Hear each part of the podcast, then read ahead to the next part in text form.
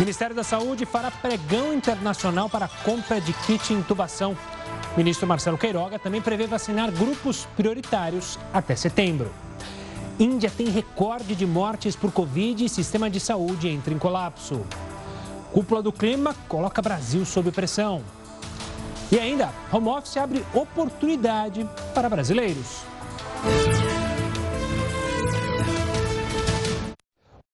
Seja muito bem-vindo ao Jornal da Record News. Lembrando que a gente também está ao vivo lá no YouTube e no Facebook da Record News. O ministro da Saúde disse hoje, durante coletiva, que a partir de maio, pessoas com comorbidades começam a ser vacinadas. Ele também anunciou a chegada de insumos do kit intubação a partir da próxima semana e o uso de novos medicamentos contra a Covid-19. Uma única dose da medicação aprovada pela Anvisa, a Regincov, pode custar mais de 11 mil reais. O ministro da Saúde, Marcelo Queiroga, voltou a dizer que para a adoção da medicação aqui no Brasil, ainda é preciso uma análise detalhada da segurança e da viabilidade econômica do remédio. A gente tem que saber qual que é o alvo, né, para saber o tamanho do impacto orçamentário, mas não temos nem é, a precificação desse remédio na CEMED, né? Então, isso ainda é algo que precisa ser, ser visto. Mas se for necessário fazer uma reunião extraordinária, se faz, desde que tenha é, as informações científicas. O ministro não soube dar uma data para a liberação de uso da medicação. A próxima reunião da comissão está prevista para ocorrer só em maio. No entanto, Marcelo Queiroga acredita que esse encontro pode ser antecipado. Além disso, o Ministério da Saúde anunciou que para a semana que vem devem chegar ao Brasil mais kits de intubação. Uma parte vem de doações e a outra foi adquirida pelo governo. Segundo o governo federal, serão 900 mil kits até o fim da semana que vem. 200 mil até o final da primeira semana de maio e 400 mil até o fim do mesmo mês. Também foi anunciado que a partir de maio, mais de 17 milhões de pessoas com doenças pré-existentes, como problemas cardíacos, de pulmão, hipertensão e diabetes, começam a ser vacinadas. Elas serão convocadas conforme a idade, começando pelos mais velhos. Vamos utilizar uma estratégia de faixa etária de vacinação. Então, nós vamos começar da faixa etária mais velha, que pela idade já apresenta um risco maior, e contemplando as comorbidades como um todo. Então, a gente vai começar de 55 a 59, de 50 a 54 e assim por diante, até a gente atingir todo esse grupo prioritário. O Ministério da Saúde acredita que até setembro, cerca de 77 milhões e 200 mil brasileiros que fazem parte do grupo prioritário devem ser imunizados. O processo de vacinação do Brasil ele tem ocorrido cada vez mais célere e nós é, vamos, se continuar nesse ritmo, até setembro atingir a imunização é, da população prevista no Programa Nacional de Imunização. Vamos agora então aos números de hoje da pandemia de Covid-19 aqui no Brasil. A gente separou e já tem aqui na tela o detalhamento. Até agora são 14 milhões 122 mil 795 casos desde o início da pandemia. Nas últimas 24 horas, foram 3.472 mortes, totalizando a triste marca de 381.475 brasileiros que já perderam a vida por causa da pandemia. Vamos falar da pandemia, mas de um outro aspecto. Na verdade, um aspecto judicial. É que a Justiça de Minas reconheceu a Covid-19 como uma doença do trabalho depois da morte de um caminhoneiro que foi infectado durante uma viagem. Para o juiz que avaliou o caso, a empresa não conseguiu comprovar que a doença foi contraída em outro local, que não o de trabalho, além da atividade ser executada durante a pandemia, que já colocaria em risco a vida do profissional. Para entender melhor essa questão, converso agora com Vinícius Flaminhan, professor de Direito Trabalhista da Universidade Presbiteriana Mackenzie de Campinas. Professor, obrigado pela participação aqui conosco para tentar nós entendermos um pouco melhor sobre essa decisão judicial. De fato, ela abre um precedente para que pessoas que foram infectadas e que possivelmente tiveram, infelizmente, a morte, a família possa entrar nas, com uma ação na justiça contra o patrão? Uma boa noite. Boa noite, Gustavo. Essa é a pergunta que nós estamos fazendo agora a partir dessa decisão que surgiu lá no Tribunal Regional do Trabalho de Minas Gerais. Na verdade, desde quando a pandemia começou, há pouco mais de um ano, essa situação ela já estava prevista para acontecer. Então, à medida em que familiares de pessoas, de trabalhadores é, é, falecidos começassem a procurar a justiça, nós teríamos decisões é, repercutindo como essa começou a repercutir. Acredito que seja a primeira e está ganhando aí uma grande atenção de todos nós, né? O pessoal da área do direito, mas a sociedade de um modo geral. Eu acredito que ela pode ser vista assim como um precedente, mas é uma decisão que precisa ser entendida dentro do contexto desse trabalhador, que é um motorista e que, segundo é, consta no, na notícia do Tribunal Regional do Trabalho, é, começou a manifestar os sintomas da doença logo após uma longa viagem, uma viagem que durou 10 dias. Parece que ele saiu do sul de Minas, foi até Maceió, se eu não me engano, e de lá foi para Recife e depois retornou. Então, é, nessa situação envolvendo doenças profissionais, nós temos sempre aquele princípio de que para que essa doença seja considerada de fato uma doença profissional, precisa haver uma relação de causalidade entre a doença e o ambiente de trabalho, o tipo de trabalho exercido. Nesse caso, como ele não estava na casa dele, como ele não estava nos dias de folga dele, ele estava fora de casa, ficou é, trabalhando durante, durante, pelo menos 10 dias, até onde eu pude constatar, fica aquela dúvida, Gustavo. É, será que ele realmente é, foi contaminado enquanto estava trabalhando ou não. E aí é, é, é, é, muito difícil, né, colocar todo esse ônus para o trabalhador, né, fazer com que ele prove que é, ou a família, no caso, né, prove que contraiu a doença no exercício do trabalho. Da mesma maneira que do lado da empresa é muito difícil comprovar que não foi no exercício do trabalho. E aí nesse jogo né? um jogo de provas que é realmente muito delicado, tanto para um lado quanto para o outro, o tribunal acabou entendendo que, por ser uma atividade de risco, né, é, a doença deveria ser considerada como uma, uma doença profissional. Eu acredito que essa decisão foi tomada pelo fato de que um motorista não é, está trabalhando apenas enquanto ele está com as mãos no volante. Ele está trabalhando quando ele para para fazer a manutenção, no pneu do caminhão, no motor do caminhão, para abastecer, para se alimentar no posto de gasolina, para usar um, um, um, banheiro de posto de gasolina.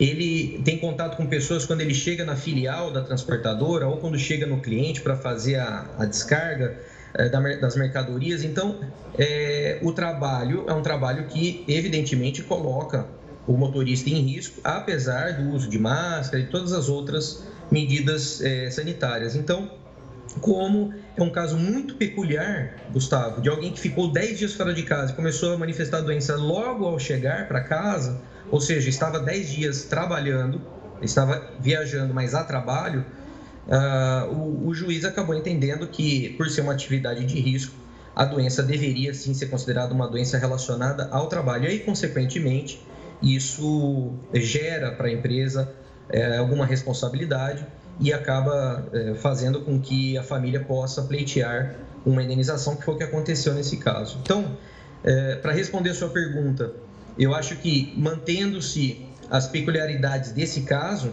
onde a atividade envolvia determinado risco, eu acredito que possa sim ser um precedente, embora seja uma decisão ainda de primeira instância que vai acabar sendo depois revista pela segunda instância. Isso que eu ia chegar, professor. É, a gente imaginando que essa ação e outras é, vão para as instâncias superiores, é possível que em determinado momento, seja no Supremo Tribunal Federal, seja até antes, se crie uma, entre aspas, regra é, determinando quando que a empresa pode ser culpada pela morte de alguém que contraiu a Covid-19. Então, criando regras, determinando, por exemplo, um ambiente salutar dentro da empresa, a empresa comprovando que dispunha ali de álcool gel, dispunha de máscara, dispunha de ensinamentos por parte do RH para os funcionários. É, você acredita que a gente deve caminhar para isso, para sim aí se criar diretriz e aí seguir a regra, tanto nas primeiras, na primeira instância quanto na segunda? Acredito que essa vai ser a discussão agora na segunda instância para esse caso e para tantos outros, porque nós temos de fato um, um certo conflito. É, a lei diz que nos casos de doença relacionada ao trabalho, é o ônus do trabalhador provar que a doença está relacionada ao trabalho. Ele que precisa fazer a prova disso, a prova pericial disso. É, mas, por outro lado, a lei também fala o seguinte: que em casos de atividade com muito risco ao trabalhador, muito risco de doença, de algum tipo de dano ao trabalhador, ele fica isento de fazer a prova, ou seja, a empresa que teria que provar o contrário, que ele não contraiu a doença no trabalho. Então, nós vamos começar agora a discutir isso à medida em que outros casos forem chegando à justiça, para que nós possamos dar um contorno para esse conceito de atividade de risco, Gustavo, que é um conceito meio genérico, meio, meio, meio abstrato, né? O que é uma atividade de risco? Veja, um motorista acabou vindo a óbito é, depois de 10 dias de viagem. Não dá para saber exatamente onde ele adquiriu o vírus, mas quem vai dizer que não é uma atividade de risco? Então, muitas atividades são de risco. Será que a gente vai poder ampliar esse leque dessa maneira? Será que a gente vai poder é, manter condenação de empresas que estão utilizando todos os protocolos, gastando, investindo na proteção da saúde dos seus é, é, trabalhadores? Então, essas são as questões que virão é, à, tona agora com o encaminhamento desse processo e de outros, e os tribunais vão tentar responder, mas no fundo, no fundo, sempre haverá esse conflito. Em princípio, é o trabalhador que precisa comprovar a relação da doença com o trabalho, é um ônus dele. Se ele não comprovar isso, não há qualquer responsabilidade da empresa, mas a empresa, se é, não adotar essas medidas, como você bem colocou, ou até adotando, Gustavo, mas colocando esse trabalhador numa atividade de risco e trazendo para ele algum dano, né, o mais grave deles a morte, ela passa a ser responsável não por não ter adotado as medidas, mas por exercer uma atividade que envolve um risco natural. Tá certo. Professor, obrigado pela explicação sobre esse assunto, que imagino teremos outros capítulos, como você mesmo bem disse, mais para frente. Um forte abraço e até a próxima, professor. Olha, mais de 2 bilhões de reais este seria o valor desviado da saúde em um ano de pandemia. Foram 76 operações da Polícia Federal em todo o Brasil. Houve 12 prisões preventivas e mais de 130 prisões temporárias. A maior parte do dinheiro desviado do combate à pandemia aconteceu no Rio de Janeiro, mais de 800 milhões de reais. E a maioria das operações ocorreu também no estado do Rio de Janeiro. A Espanha anunciou hoje que vai doar mais de 7 milhões de vacinas contra a Covid-19 para a América Latina. Os detalhes nós te contamos em instantes. Continue conosco. O presidente Bolsonaro sancionou hoje a alteração da lei de diretrizes orçamentárias. De acordo com o governo, o objetivo é viabilizar medidas de combate ao coronavírus e as consequências econômicas. Entre as mudanças está a permissão para que os gastos excepcionais voltados para o enfrentamento da pandemia não sejam computados na meta fiscal. A Lei de Diretrizes Orçamentárias define as metas e prioridades do governo e fixa limites para os orçamentos dos poderes legislativo e judiciário, além do Ministério Público. E o prefeito de São Paulo foi diagnosticado com água nos pulmões e no abdômen. Bruno Covas não tem previsão de alta e vai continuar trabalhando no hospital. Covas foi internado na última quinta-feira para fazer exames e tratar um câncer diagnosticado pela primeira vez em 2019. Foi identificado um avanço dos tumores no fígado e nos ossos. A inflamação provocou um acúmulo de água nos pulmões e na região do abdômen. Os médicos estão fazendo a drenagem do líquido.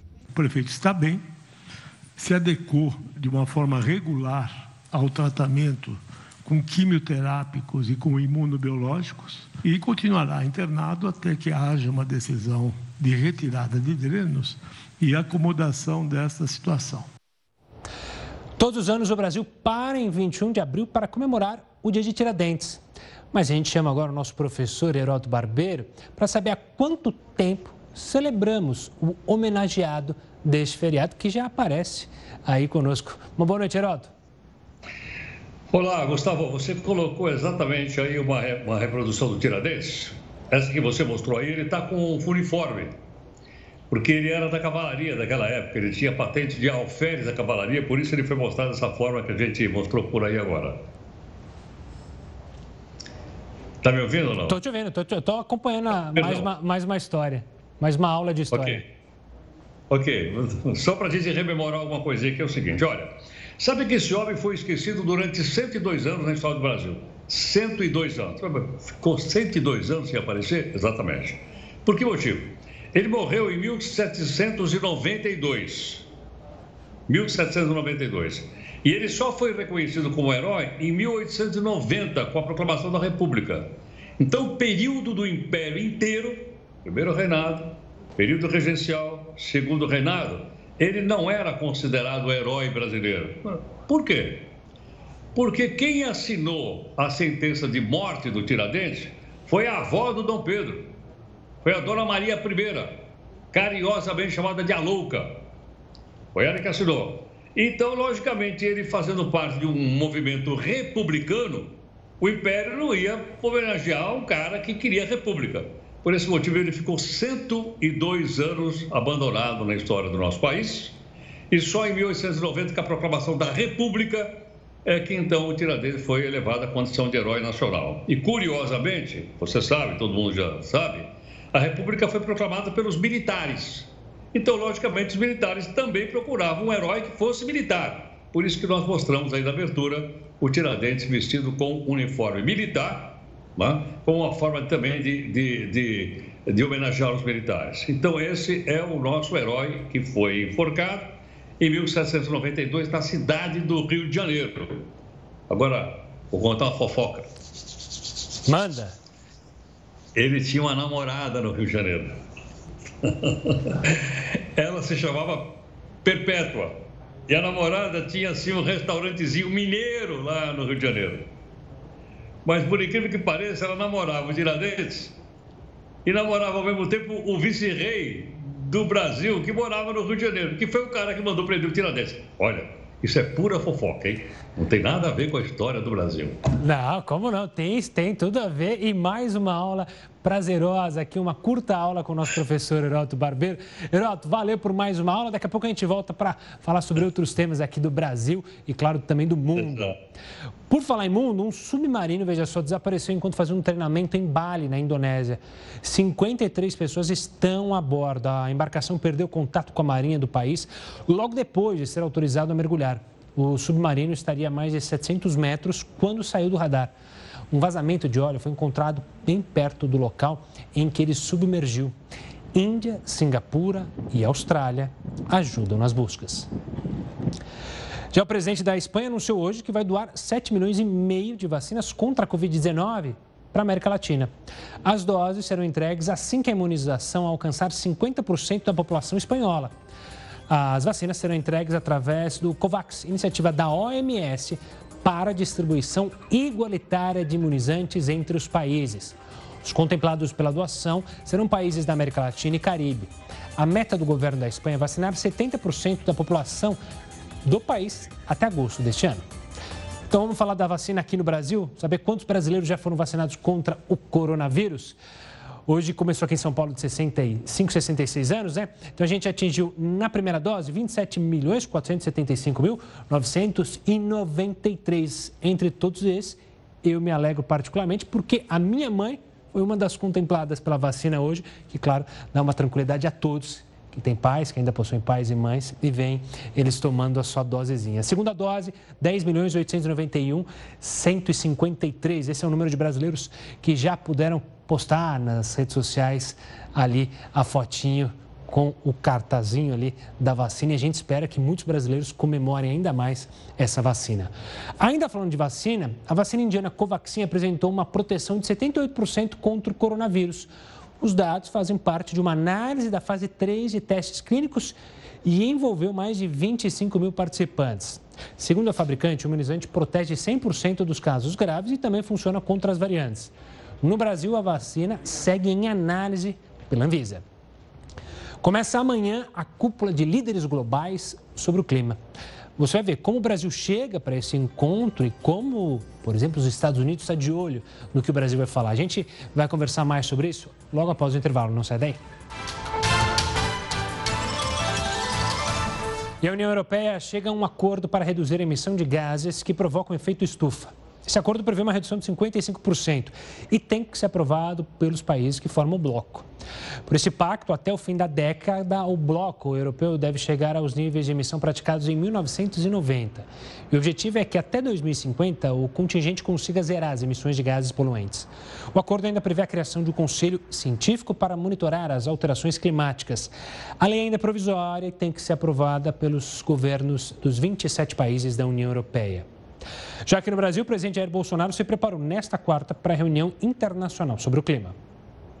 No encontro, o presidente tem a importante tarefa de convencer a comunidade internacional que o Brasil tem um plano para reduzir o desmatamento da Amazônia. Bolsonaro sabe que isso é fundamental para qualquer ajuda financeira dos líderes mundiais. Em carta enviada recentemente ao presidente dos Estados Unidos, Joe Biden, Bolsonaro se compromete a zerar o desmatamento ilegal na Amazônia até 2030. Dados dessa semana do Instituto Amazon engrossam o coro. Março foi o mês com maior desmatamento na Amazônia Legal nos últimos 10 anos. 810 quilômetros quadrados foram devastados, uma área maior que a cidade de Goiânia. O presidente Bolsonaro também vai encontrar na cúpula a resistência da comunidade internacional ao nome de Ricardo Salles, à frente do Ministério do Meio Ambiente. Na semana passada, a Polícia Federal do Amazonas enviou uma notícia crime ao Supremo Tribunal Federal pela suposta ação de Ricardo Salles para atrapalhar a investigação de madeireiras ilegais.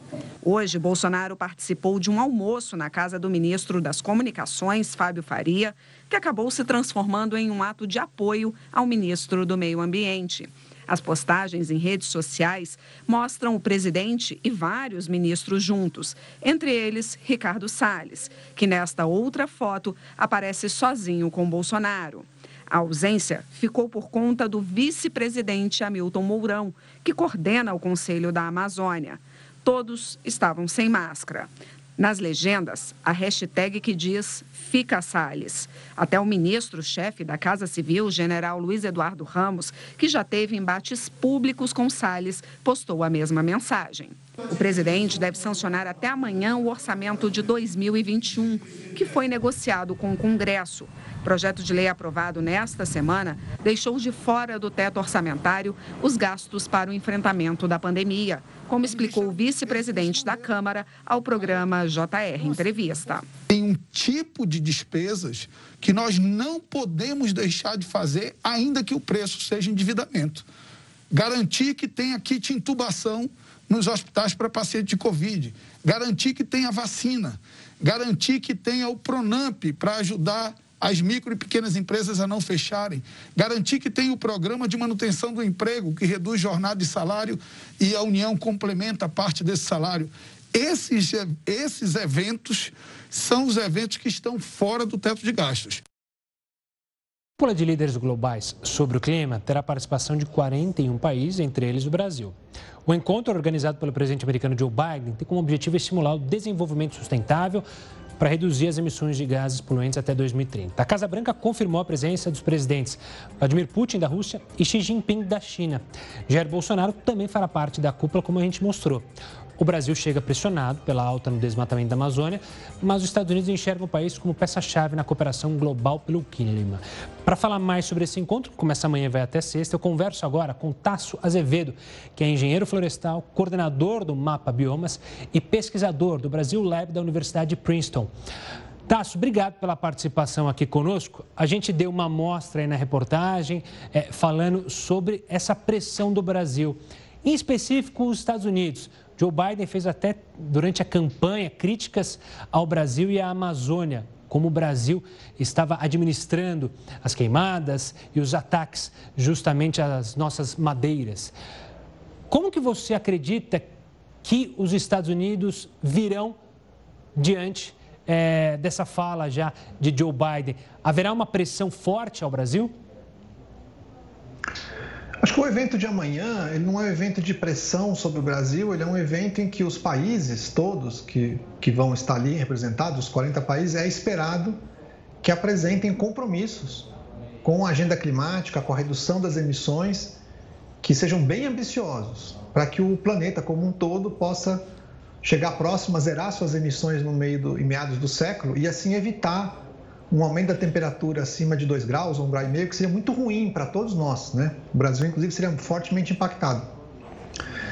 E o Brasil é importante porque o Brasil é um dos cinco países que mais emitem no mundo gás, né, os, os gases de efeito estufa. O primeiro é, é a China, depois os Estados Unidos, a Rússia, a Índia e depois, logo depois, vem o Brasil. Então, e o Brasil emite muito, especialmente por conta do desmatamento. Se não tivesse o desmatamento, o Brasil não seria um dos países que mais emitem no mundo.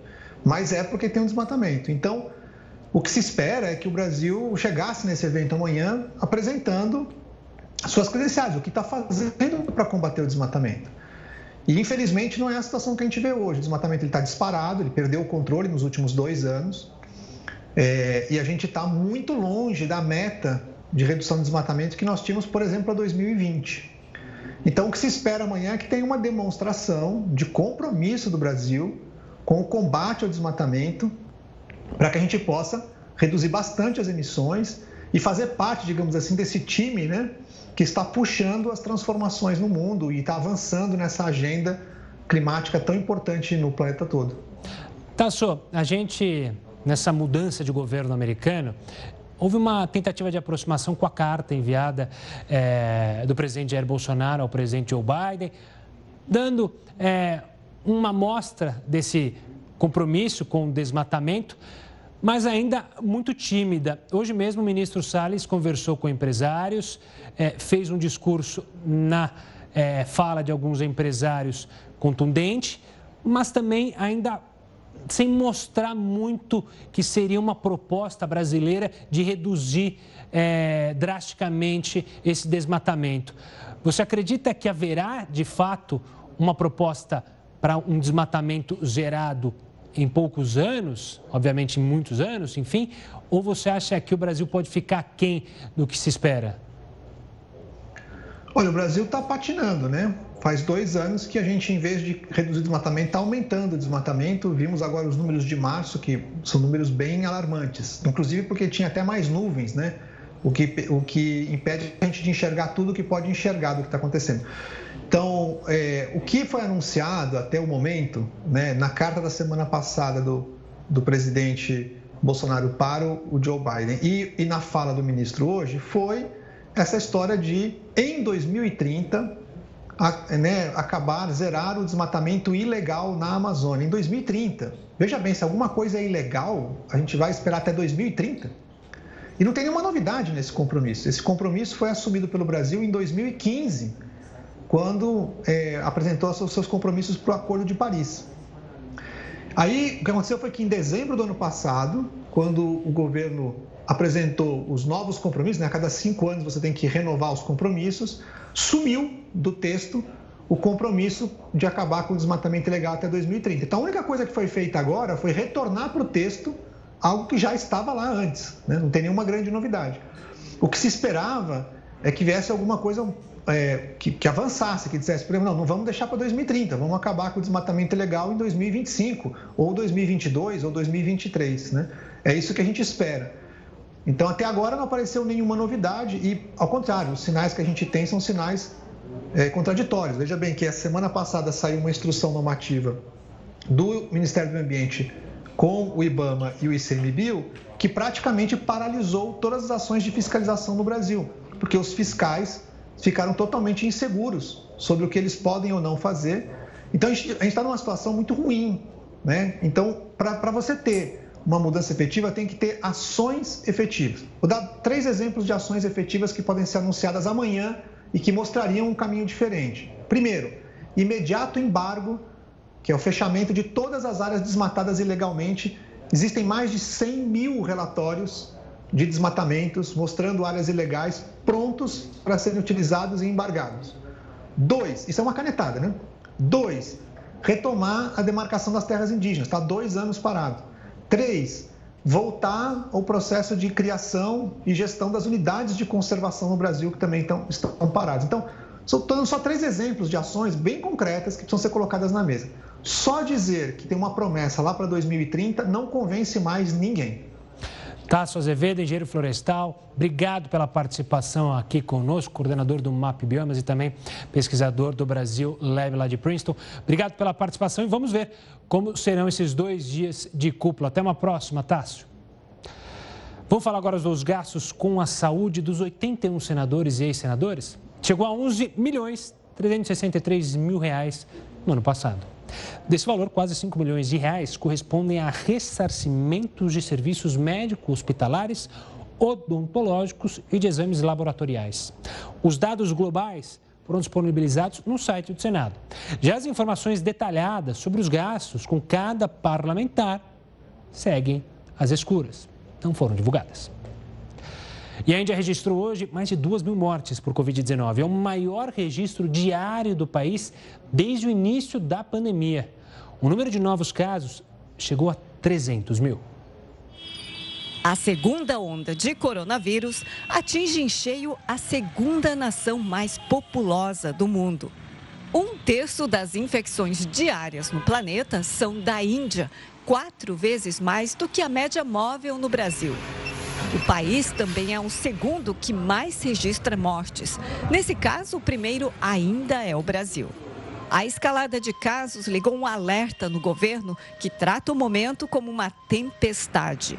Mas o primeiro-ministro pede que bloqueios sejam tratados como última opção. Lockdown se bachne ki bharpur koshish karni hai. A Índia reportou um milhão de casos em apenas quatro dias. E pelo sétimo dia seguido, o país passou das 200 mil novas infecções.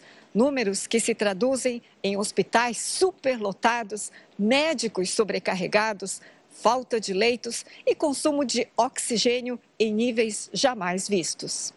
Na cidade de em um dos estados mais atingidos pela Covid-19, 22 pessoas morreram após o fornecimento de oxigênio ser interrompido por um vazamento. Já em Damu, o medo de que o gás também faltasse nos hospitais levou familiares de pacientes a saquearem uma distribuidora de cilindros. Funcionários do hospital disseram ter sido ameaçados. As autoridades não informaram se alguém foi preso.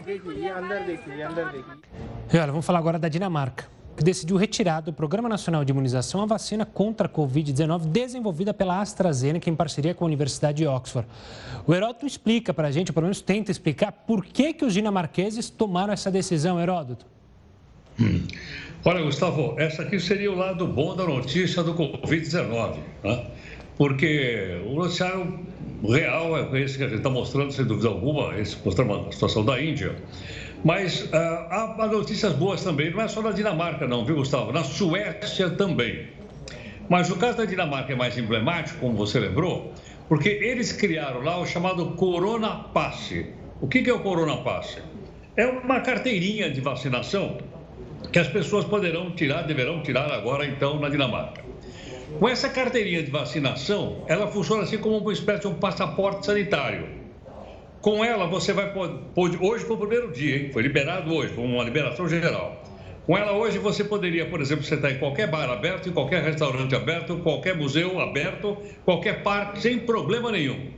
Mas não tem aglomeração? Em qualquer lugar, se você tiver essa carteirinha, você pode estar.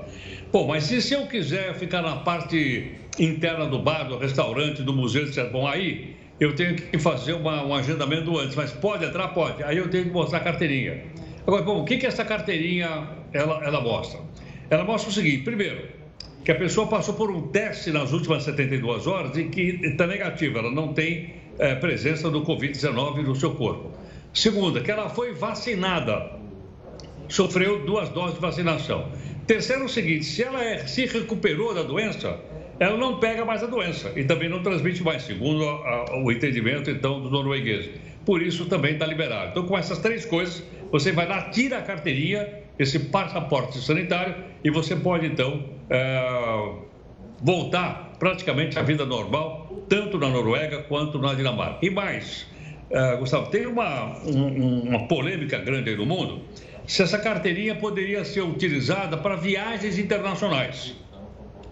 Mas para isso, todos os países do mundo teriam que aderir.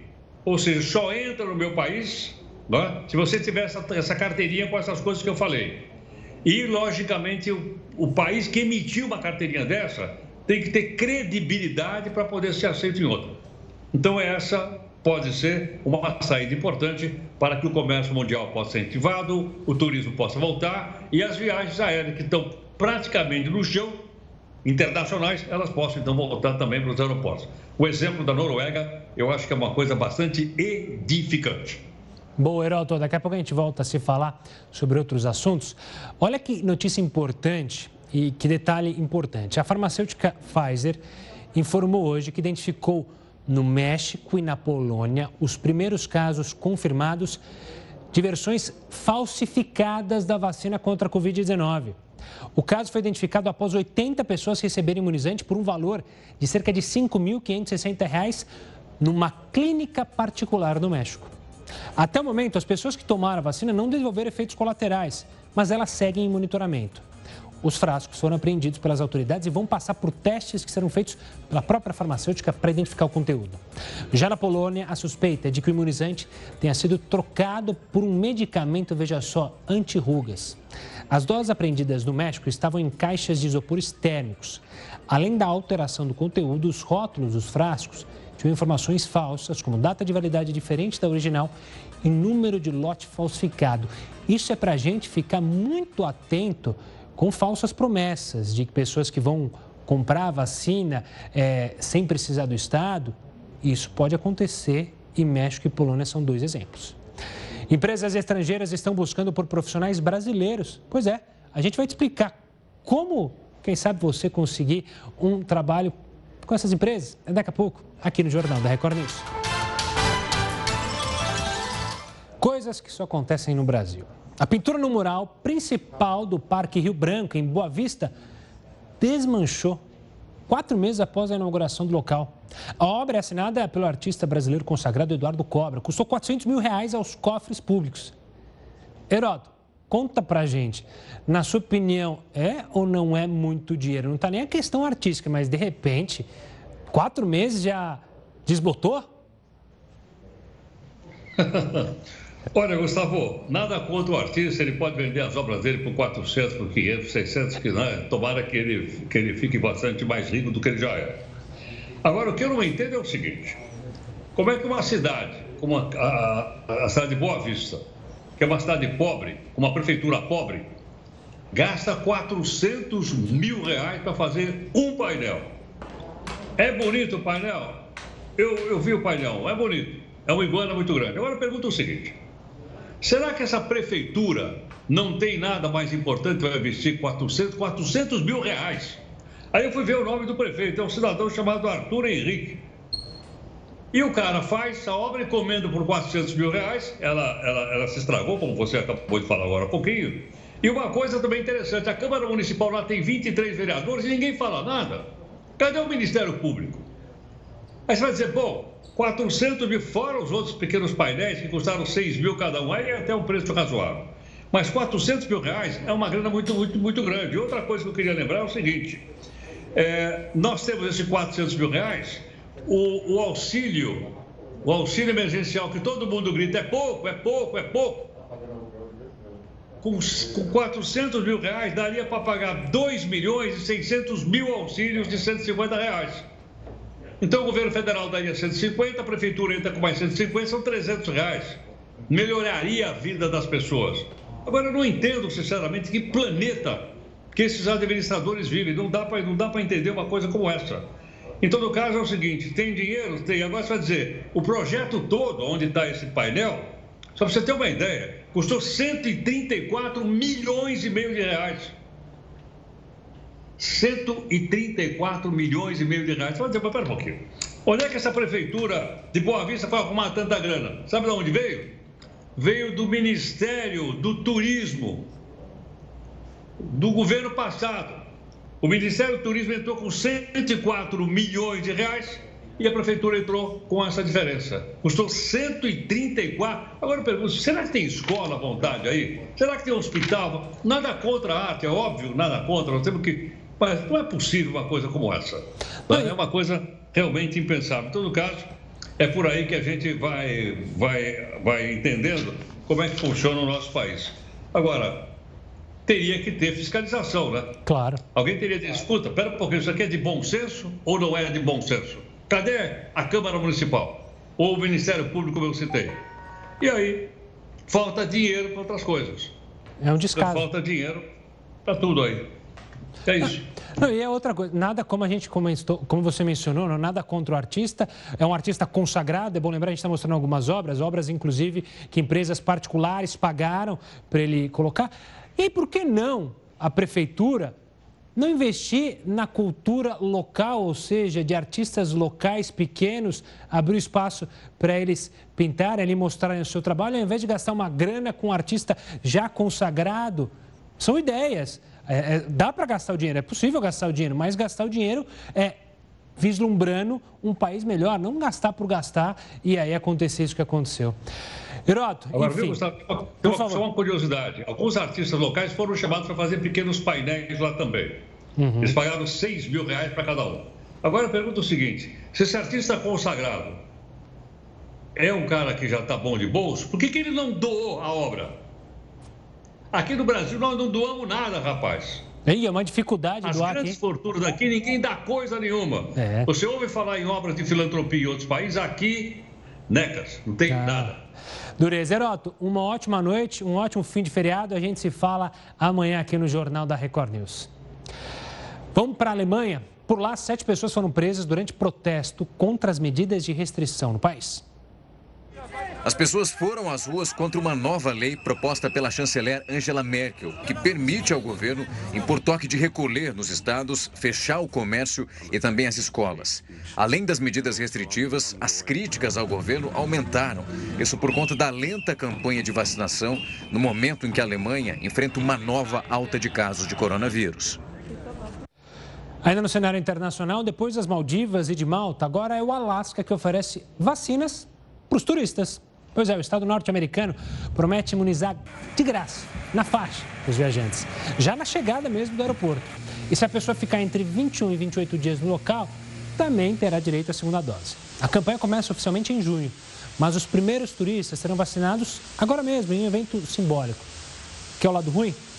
É que para a gente não vale a pena, não. É que a notícia não é animadora para os brasileiros, porque os Estados Unidos seguem na lista daqueles países com restrições para viajantes do Brasil. Ou seja, se você se empolgou com o meu texto inicial, falou, vou para o Alasca passar um frio danado, infelizmente, e ganhar uma vacina, infelizmente, isso não vai acontecer, pelo menos por enquanto o Brasil segue então com restrição. Você tem que ir para o México, fazer uma quarentena para lá, para depois ir para os Estados Unidos, ou seja, suas férias teriam que ser longas para conseguir fazer uma viagem como essa, para conhecer as maravilhas do Alasca lá nos Estados Unidos.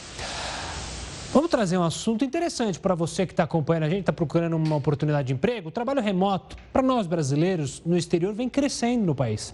Com o real desvalorizado, empresas estrangeiras vêm buscar aqui, no Brasil, gente que fala inglês fluente e consiga trabalhar à distância. O Jorges fez um projeto intermediado por uma agência de Nova York para duas empresas de Londres, em parceria com colegas que estavam na Argentina, Egito, Quênia e África do Sul. Foram seis meses desenvolvendo um software, tudo pela internet, sem sair de casa. Como ganhou em dólar, ele teve aumento temporário de renda de 20%. Foi uma maravilha, foi uma das melhores experiências que eu já tive. Eu conheci um monte de gente. É, é muito bacana poder trabalhar com todas essas culturas diferentes. Desde o início da pandemia, a demanda internacional por mão de obra brasileira aumentou 30%. Com o real desvalorizado, empresas de outros países vêm buscar aqui gente que fale inglês fluente e consiga trabalhar à distância. Hoje temos candidatos que trabalham em empresas do Vale do Silício, residem em São Paulo, residem em Salvador e trabalham com empresas em Londres, em Amsterdã, empresas do Vale. Isso chegou e ficou, principalmente para pessoas que trabalham com tecnologia. O home office, como este aqui, veio para ficar. Depois da pandemia, a expectativa é de que o trabalho seja dividido um pouco em casa e um pouco na firma. Para as empresas, a grande vantagem é reduzir os gastos com aluguel, com prédios de escritório. para o trabalhador. Haverá maior liberdade para organizar as suas tarefas. Os encontros presenciais não vão acabar. Pelo menos é o que espera o Pedro, que se veste todo dia para ir ao escritório, mas trabalha em casa. Uma coisa que eu particularmente sinto muita falta é de almoçar com os colegas. Por quê? Porque durante o almoço a gente troca ideia, troca informações, troca valores, experiências e isso agrega demais. Isso ajuda a gente a se conectar, a compor um time. Nos contratos internacionais que a Patrícia promove, é a empresa que custeia as despesas do escritório caseiro, em banda larga e energia elétrica, por exemplo. Quando a gente conecta é, colaboradores com outras empresas internacionais, a gente também negocia todo esse pacote de benefício. E aí a empresa, então, faz tudo, faz o, o necessário, às vezes garante até um auxílio financeiro para esse home office ser montado na casa do colaborador ou ele ter um lugar para trabalhar. Algumas empresas contratam seguindo as leis locais, outras acompanham as leis de onde estão sediadas. O especialista em trabalho remoto está recomendando às empresas brasileiras que vistoriem o home office de seus empregados para garantir que eles não adoeçam. Assim como dentro dos seus espaços de trabalhos, coworkings ou dos seus escritórios, tem que ter todas as normas e condições eficientes para o trabalhador. E o Jornal da Record News fica por aqui. Tenha uma ótima noite, um ótimo restinho de feriado. Amanhã, quinta-feira, a gente está de volta. Mas olha, Continua bem informado. News das 10 vem aí com a Manuela Caiado. Tchau, tchau.